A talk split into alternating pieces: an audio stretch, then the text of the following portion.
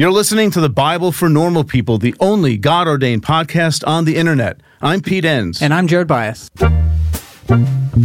Welcome, everyone, to this episode of the Bible for Normal People. What you're in for today is part three of my series that I've been doing this year on rediscovering Jonah. This is the final part to this series. Of course, there is so much more we could cover, but we're going to end it here.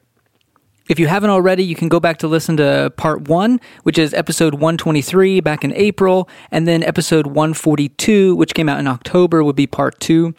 This is part three. You know, some people enjoy composing their own music, chord by chord, and others are happiest when they come across that one perfect song. Work is not a lot different than that.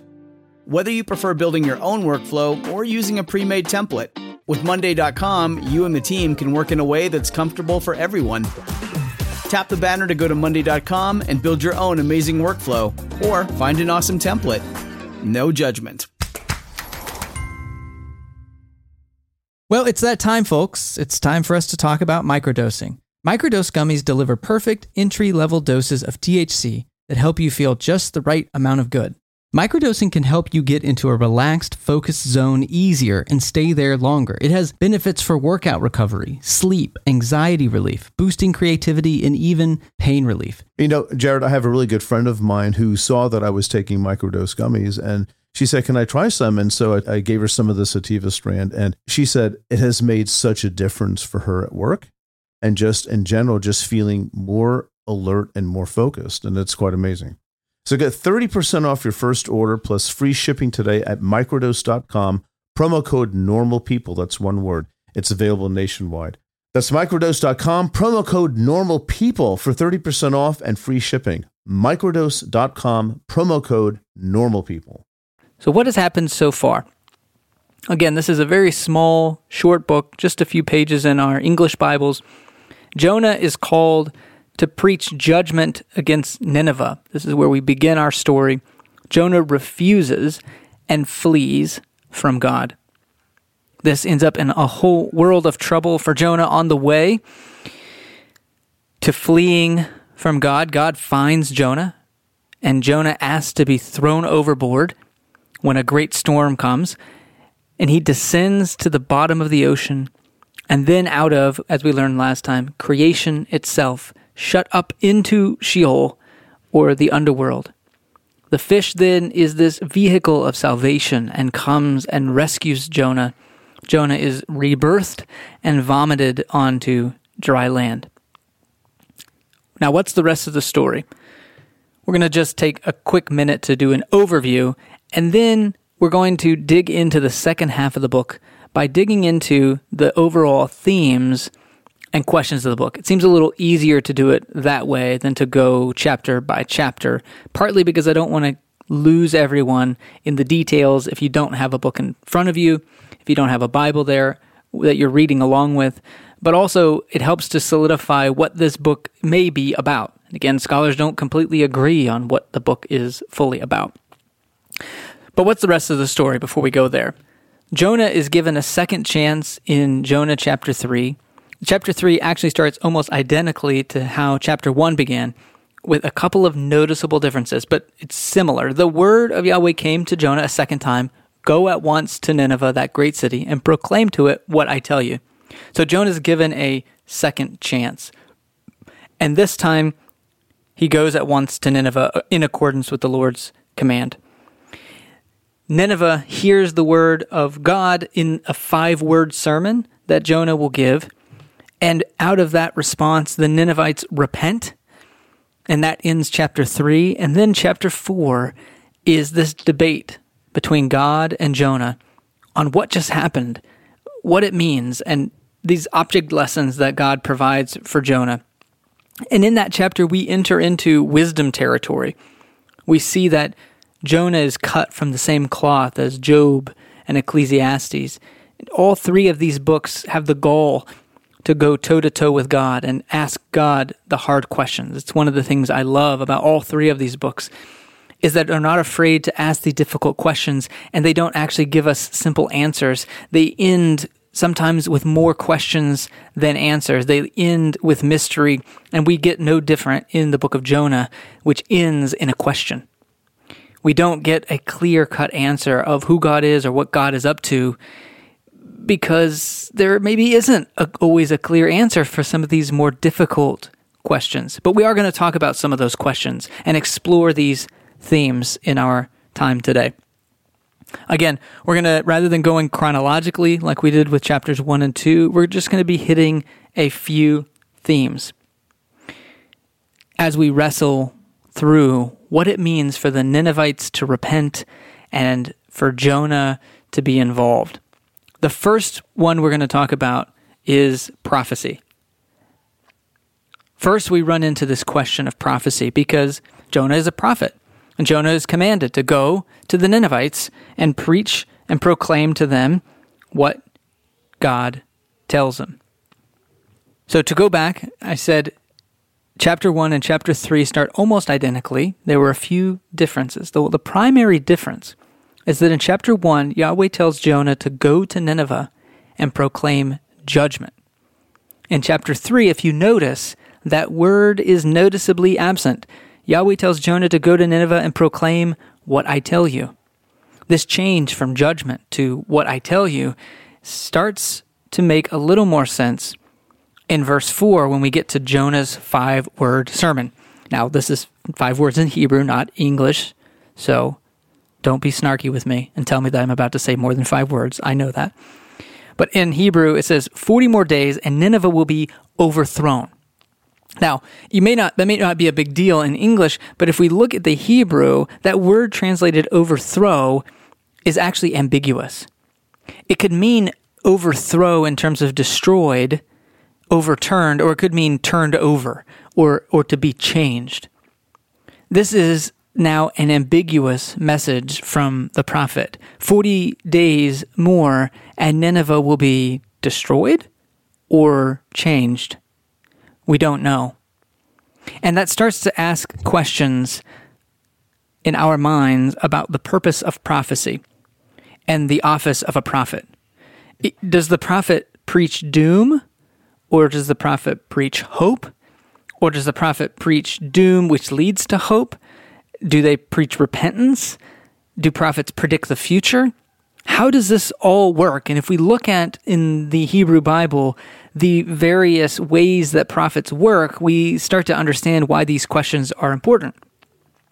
If the prophet preaches doom, right? So a lot of prophets, Jeremiah and others, will preach doom.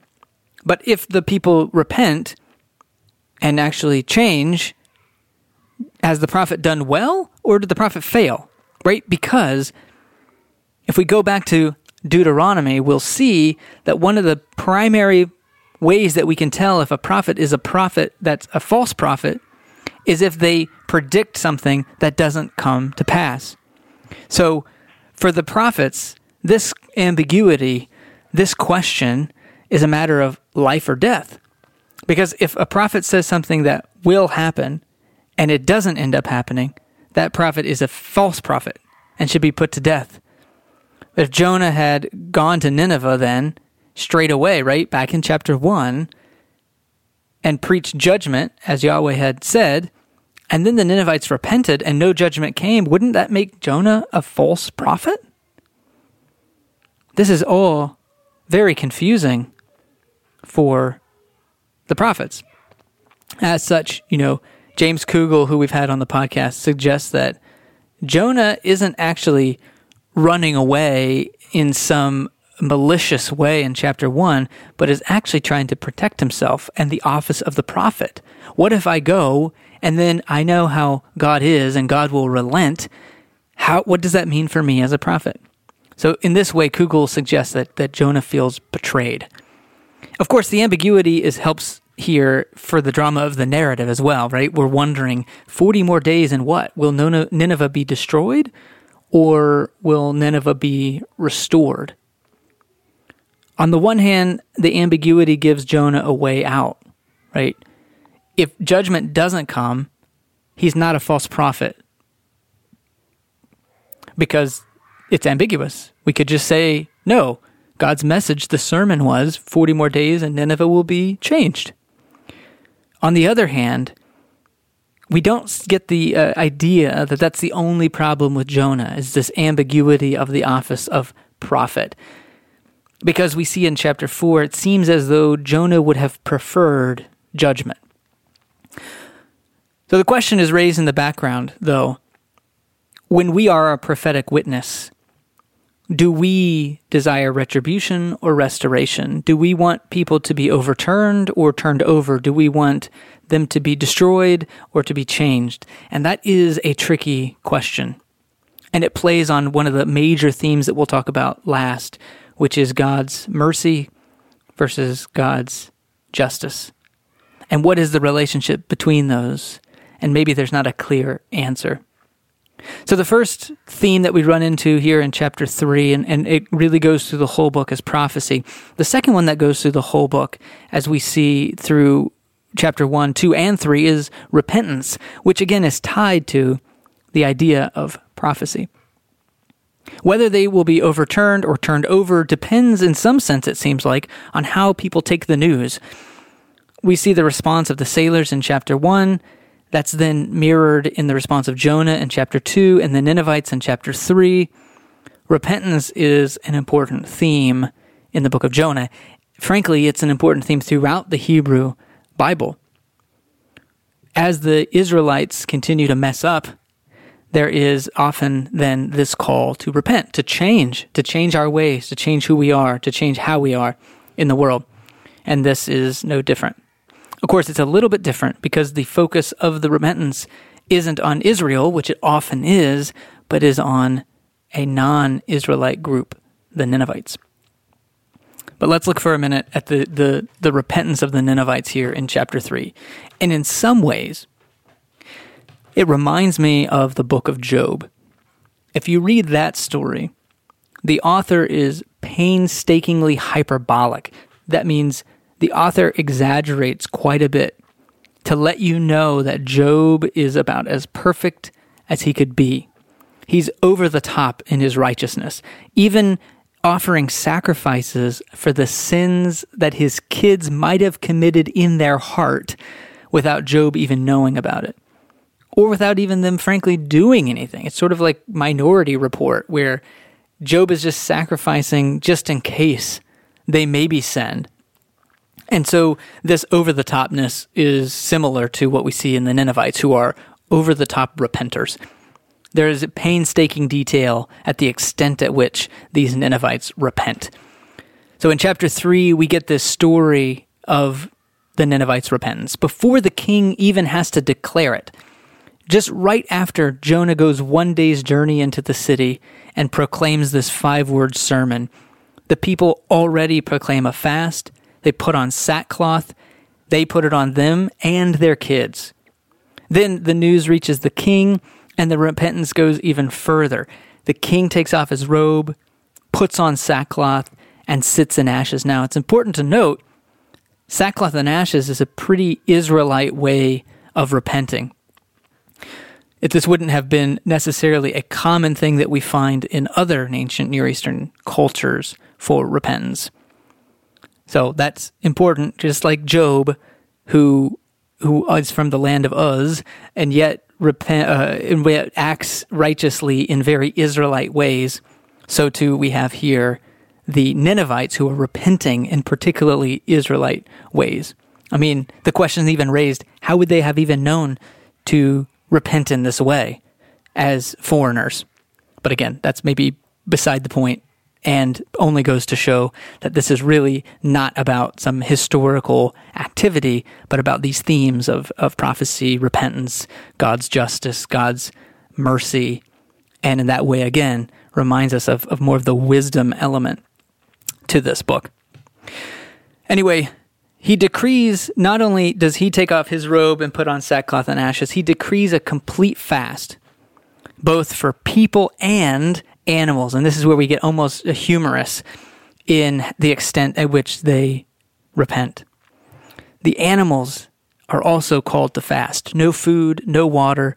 The animals are also covered in sackcloth and called to cry out to God. So everyone, everything must turn from their evil ways and injustice. And this goes to show, too, that this isn't just about show. This isn't about just doing it uh, as a show on the outside, but it's also about changing your ways. And then there's an interesting phrase which is helpful because it, in some ways, says that this repentance is also not just to manipulate God as though God is some divine calculus, A plus B equals C, the divine vending machine, that if we put in the quarter, we'll definitely get to live. It actually says, who knows? Maybe God will turn away from wrath and not kill us. So it's coming at the end of all this repentance and saying, who knows? We don't know. There's a, there's a deep humility that comes from the king. Who knows? Maybe God will turn away and not do what God said that God would do. And this again reminds us of chapter 1 with the sailor, the captain, who also had a similar humility and said, You know, who knows? Maybe the God will be kind to us and we won't perish. So that humility is part of this repentance as well. God sees, again, just to finish out what happens in the chapter, God sees that they're turning away from their evil ways, and God doesn't carry out the punishment. And just like Job, then, we have this non Israelite group acting like perfect Israelites. So let's talk a little bit more, though, about this question, this statement. Who knows? Maybe God will turn away from wrath and not kill us. Because this question, this statement, gets at the heart of a lot. It ties together a lot of the themes that we find in Jonah.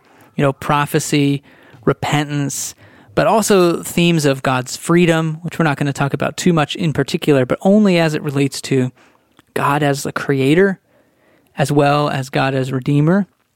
And again, this relationship between God's mercy and God's justice. A lot of that is tied up in this question. Who knows?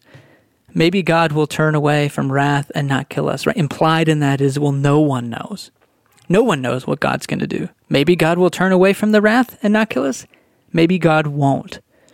And again, this idea of God's freedom is important partly because this had happened in Israelite history where Israel treated God as some sort of magic, magical formula or magical equation where A plus B equals C. And, and Jeremiah talks about this in his book and uh, in his prophecies where it seems like the Israelites sometimes had this idea that they could manipulate God with the right with the right rituals. If we pray this way, if we go through these rituals, he uses this a phrase, the temple of the Lord, the temple of the Lord, the temple of the Lord, as though it's some mantra that would get God to do what we want. And that the temple is this magic place where God would never transgress or tear it down or we because we have the temple, we are safe forever. That's contrasted here with this humility. Who knows what God may do, right? God's free to do whatever God wants. This show is sponsored by BetterHelp. You know, Pete, I've been pretty emotional this week and I was trying to reflect on why that was. And it turns out, you know, my best friend from college just died. My mom's been in the hospital and I just haven't taken the time to reflect and process all of that. And it's been coming out in all these wonky ways. And that's exactly what therapy can help with. That's really been my experience with therapy as well. I've benefited tremendously from therapy. And I think lately I've been able to get to the point of why it's learning to look at your situation more as an observer from the outside instead of just reacting to things, just thinking about it and processing the information. I find a lot of the problems become more manageable that way. And that's what therapy does for me. So if you're thinking of starting therapy, give BetterHelp a try. It's entirely online and it's designed to be convenient, flexible, and suited to your schedule. Just fill out a brief questionnaire to get matched with a licensed therapist, and you can switch therapists at any time for no additional charge. Get it off your chest with BetterHelp. Visit betterhelp.com slash BNP today to get 10% off your first month. That's betterhelp, H-E-L-P dot com slash BNP. A calling is a powerful thing. It's a very strong belief that there is something bigger for you. It's about who you are and where you're going in life. You may be in college, you may be halfway through a career, but you want something different. There's a place for you at Union Presbyterian Seminary where students are prepared for a call to ministry at Union, you will find a diverse community. You'll find students from different denominations and professors who will listen to you and challenge you. You'll find people who help you find your own path. You'll find a school where financial realities matter. Union offers generous financial aid and it meets you where you are with three different platforms for learning residential, online, and hybrid. You'll find a world class faculty who will invest in you, a community long after you graduate that supports you and equips you for service and for leadership. Safwat Marzouk, who has been on the podcast here on the Bible for Normal People, is a faculty at Union Presbyterian Seminary and is slated to write one of our upcoming commentaries. It's no secret, if you're a listener of the podcast, how much Pete and I have relied on our seminary education and how much that has shaped our view of the world and all of our work here at the Bible for Normal People. It's your call. Respond with Union Presbyterian Seminary. To learn more, go to upsem.edu or email admissions at upsem.edu. It's, if you remember, though, the life of David, this question, who knows, maybe God will relent, is might come to mind. And it, I, I want to bring it up only because it does highlight this contrast between a story where this shows up in the history of Israel and then the story here in Jonah with non Israelites. We have this heartbreaking story of David in 2 Samuel 12, where a very similar question is asked. And it starts with the same first two words, who knows? It's the same two words in, in Hebrew as well. And if you remember this story, it's where Nathan confronts David for raping Bathsheba and murdering Uriah. Nathan tells this parable and then basically traps David. It's similarly to how God is going to kind of trap Jonah here in a minute. But as punishment, Nathan says that God is going to kill the baby that was born to David and Bathsheba. Listen to this passage and, and just note the similarities between the Ninevites and David. Stay tuned for more Bible for Normal People. Hey everyone, my name is Ryan Bond from Richmond, Virginia, and I'm part of the producers group here at the Bible for Normal People. This podcast is brought to you by supporters on the Patreon platform. For as little as $1 per month, you can be part of the group that brings this podcast to normal people everywhere. As a thanks for your support, there are lots of videos from Pete and Jared, a discussion group, and other rewards, so check it out at patreon.com slash the Bible for Normal People. One thing I appreciate about being part of the Patreon group is access to video recordings in which Pete and Jared answer listener questions and dive deeper on topics from previous podcasts. If you've gotten something from this free podcast, please do consider supporting Pete and Jared at patreon.com slash the Bible for Normal People. If you aren't able to support the show financially, don't worry. You can go to iTunes and rate and review the podcast. That can go a long way to help others find us. One group in particular we want to thank is our producers group, who truly helped the podcast improve and make it what it is today. Thanks to John C. Bruss, Sean Michael Phillips, Britt Miracle, Dorsey Marshall, Scott Goldman, Esther Goetz, Becky Davenport, Ed, Jack Wilhelm, and Stephen Parker. The Bible for Normal People couldn't happen without you. Now back to the podcast. David pleaded with God for the child. He fasted and spent the nights lying in sackcloth on the ground. The elders of his household stood beside him to get him up from the ground, but he refused, and he would not eat any food with them. On the seventh day, the child died.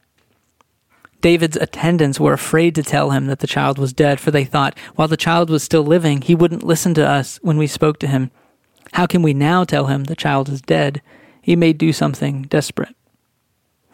The story goes on to talk about uh, him after the child had died. He gets up and he starts to eat again. And his attendants ask him, You know, why are you doing this? While the child was alive, you fasted and wept, but now the child is dead. You get up and eat. And this is David's answer in, in verse 22. This is where that question comes in. He answered, While the child was still alive, I fasted and wept. I thought, here it is, who knows? The Lord may be gracious to me and let the child live. This would have been a hard thing to recall in the context of Jonah because here it is an Israelite, not just any Israelite, but King David, for many, the man after God's own heart, who repents and then God does not relent and God, does not listen to him. And then to have the Ninevites, the people who would have historically been known as brutal murderers, enslavers of the Israelites, repent and God listens to them? The questions that this book raises go deep. Now, a brief side note here just because it's in chapter 3 and worth noting. We have this phrase that we talked about in part 2, a 3 days journey, right? The fish had a 3 uh, Jonah was in the belly of the fish 3 days and 3 nights. At the beginning of this chapter, it's presented as though Jonah is about to go on a journey. This is how the NIV starts chapter 3. Now, Nineveh was a very large city. It took three days to go through it. Jonah began by going a day's journey into the city, proclaiming, and then we have our five word sermon there. Now, that might just be there to let us know that it's a big city, but it is curious that it's presented as though Jonah is going to go on another journey because he just went on a journey in chapter 2. And this three days also connects us to chapter 2. So perhaps this is a way of saying something more profound. Just as the fish went down on a journey to Sheol to be Yahweh's vehicle for Jonah's salvation, right? So the fish had to go down into the scary, chaotic, murky waters all the way to Sheol to be Yahweh's vehicle for Jonah's salvation. Now it's Jonah's turn to return the favor. Uh, Jonah is about to go down on a journey to Nineveh, a kind of Sheol, not the kind of place that he would necessarily want to be going, to be Yahweh's vehicle now for Nineveh's salvation. Okay, so we've talked about prophecy, we've talked about the importance of repentance. And these are themes that now as you go back and look in Jonah, look for these themes prophecy, repentance, not necessarily because it's giving a lot of answers, but because it's asking a lot of really good questions.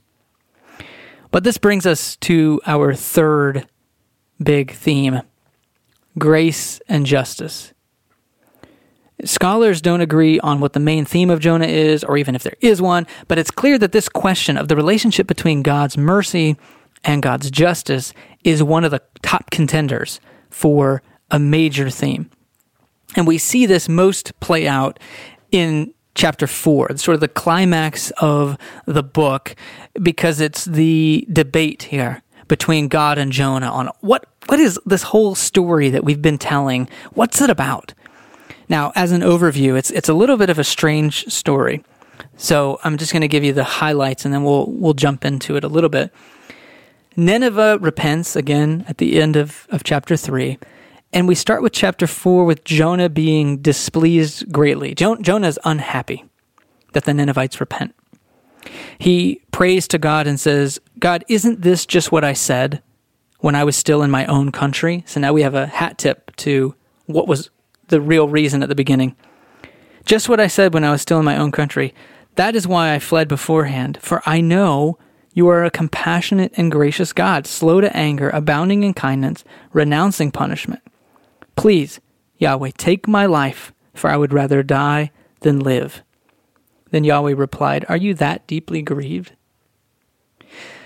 So that's how chapter 4 starts. And then we have this interesting story where Jonah makes a booth.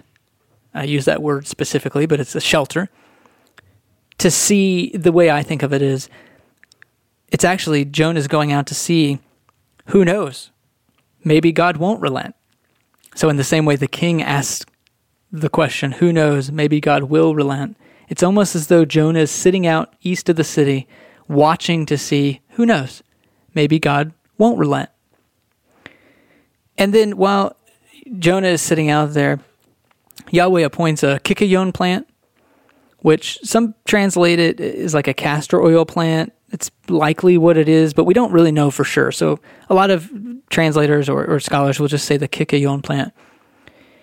And so Yahweh appoints this kikayon plant. And if you remember, I mentioned in part two that there are four things that God appoints, uses that that word appoints in the book. And the first was the the fish, and now in these few verses we have the other three. First, Yahweh appoints the kikayon plant to give Jonah shade. Jonah's happy about the plant. And then God appoints a worm to attack the plant. And then God appoints an east wind, and Jonah begs to die because he is deeply, deeply grieved about the plant. And then we get Yahweh's final speech. And this is what it says You have been concerned about this plant, though you didn't tend to it or make it grow. It sprang up overnight and died overnight. And should I not have concern for the great city of Nineveh, in which there are more than 120,000 people who cannot tell their right hand from their left, and also many animals? So that's the end of the book. It ends with that question, which is a haunting question. And we'll get there in a minute. It's tied up in these themes of God as creator, God's relationship with humanity, and grace and justice, mercy and justice, and God's relationship with Israel.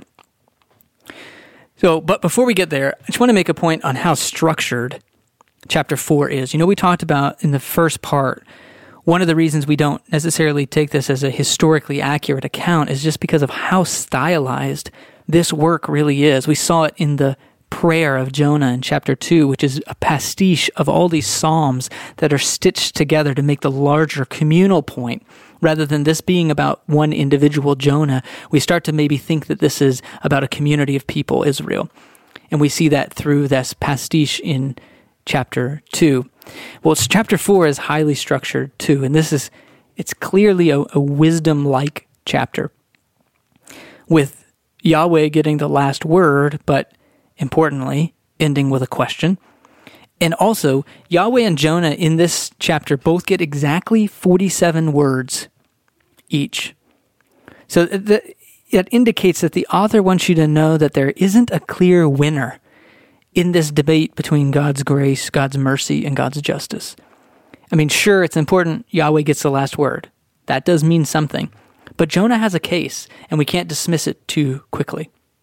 Now, just to finish that thought, for those of you who like to be detailed in particular like me, I'll just kind of lay this out. So, Jonah has the first 39 words in verses 2 and 3. And then Yahweh replies, with three words, and then Jonah has three words, and then Yahweh has five words, and then Jonah has five words, and then Yahweh ends with his 39 words to round out the book. So it's pretty interesting if we pay close attention that the structure can actually give us some hint as to what the author is trying to tell us. Did you know Fast Growing Trees is the biggest online nursery in the U.S. with more than 10,000 different kinds of plants and over 2 million happy customers in the U.S.? They have everything you could possibly want, like fruit trees, palm trees, evergreens, houseplants, and so much more. Whatever you're interested in, they have it for you. Find the perfect fit for your climate and space. Fast Growing Trees makes it easy to order online, and your plants are shipped directly to your door in one to two days. And along with that, their 30 day Alive and Thrive guarantee is amazing. They offer free plant consultation forever. We got our bushes in, and you can tell I don't know what I'm talking about because I just called them bushes. But we got them in last night. And Fast Growing Trees knows what they're called. Exactly. That's the whole point. It comes with this placard that tells you exactly what to do, like you were in fifth grade, which is the exact instruction level that I needed. And it was very easy to follow. We love the process. This spring, they have their best deals online, up to half off on select plants and other deals.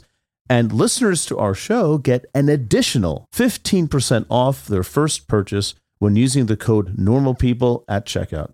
That's an additional 15% off at fastgrowingtrees.com using the code NORMALPEOPLE at checkout. Fastgrowingtrees.com code NORMALPEOPLE. Offer is valid for a limited time. Terms and conditions may apply. Shout out to Claritin for supporting this episode and providing us with samples. You know, folks, I've had allergies my whole life and I never knew what to do with them. I didn't even know that I had allergies. But anyway, one day I went to the doctor several years ago and I said, Listen, I keep having a stuffed nose and it's just my throat hurts and it's horrible. And he says, Have you tried Claritin D? And I said, No, I haven't. And he said, You have to. See, Luckily, for those of us who live with the symptoms of allergies, we can live Claritin Clear with Claritin D. This double action combination of prescriptive strength allergy medicine and the best decongestant available relieves sneezing, a runny nose, itchy and watery eyes, an itchy nose and throat, and sinus congestion and pressure with ease. You know, I've been taking Claritin D for my allergies for about 15 years, and it's been an absolute life changer. I can go for hikes without my eyes watering like a fountain. I can speak without feeling like a frog has jumped into my throat, and my nose isn't stuffed all the time. Ready to live life as if you don't have allergies? It's time to live Claritin Clear. Fast and powerful relief is just a quick trip away. Ask for Claritin D at your local pharmacy counter. You don't even need a prescription. Go to Claritin.com right now for a discount so you can live Claritin Clear. use as directed. So, this chapter 4 represents, again, this debate. Jonah represents the argument for God's justice, and Yahweh represents the argument for God's mercy. And God argues the case with Jonah through this odd lesson. It's, it's an object lesson at the end of the book, right? Where we have Jonah sitting out in a shelter that he's made, God providing a plant which provides shade. Jonah's happy, but then God provides a worm which eats the plant. And then the sun rises. God provides this east wind that beats down on Jonah, and he begs for death. And then God gives the final words. So, what are the lessons and what are the themes that we find here that are tied to this grace and justice theme? One is, and if we go back, we'll see it through the whole book, that God is creator. We see this again in the four appointments of the fish, the kikayon, the worm, the east wind. But we see it also in chapter one as God brings about and then calms down the storm.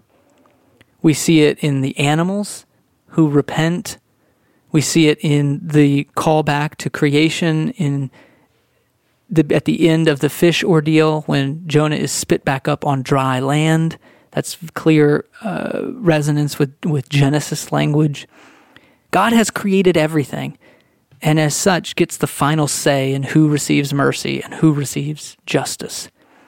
And if you remember, in many of the things we've talked about on the podcast, and I know Pete has definitely talked about this on many occasions, that God's relationship to humanity as creator is tied to God's relationship to humanity as redeemer. This is true in the life of Israel, and in some ways, the book of Jonah is starting to maybe ask the question of whether or not it makes sense that because God is creator of all things, God can also be redeemer of all things. Whereas that had been localized within the people of Israel before, now it's starting to get universalized. And we're starting to run against these questions of what is the relationship of God to Israel and God to all the rest of humanity? How can we have a special relationship with God and yet see that God is both creator and redeemer of all creation? So, this idea of God as creator can't be separated fully from the idea of God as redeemer. And that is actually the one primary point in this final episode with Jonah. This is the argument that God is going to make. This reminds me of Jesus' point at the end of the Sermon on the Mount in Matthew chapter 5. It says this you have heard that it was said, Love your neighbor and hate your enemy. But I tell you, love your enemies and pray for those who persecute you, that you may be children of your Father in heaven. God causes his sun to rise on the evil and the good, and sends rain on the righteous and the unrighteous. If you love those who love you, what reward will you get? Are not even the tax collectors doing that? And if you greet only your own people, what are you doing more than others? Do not even pagans do that?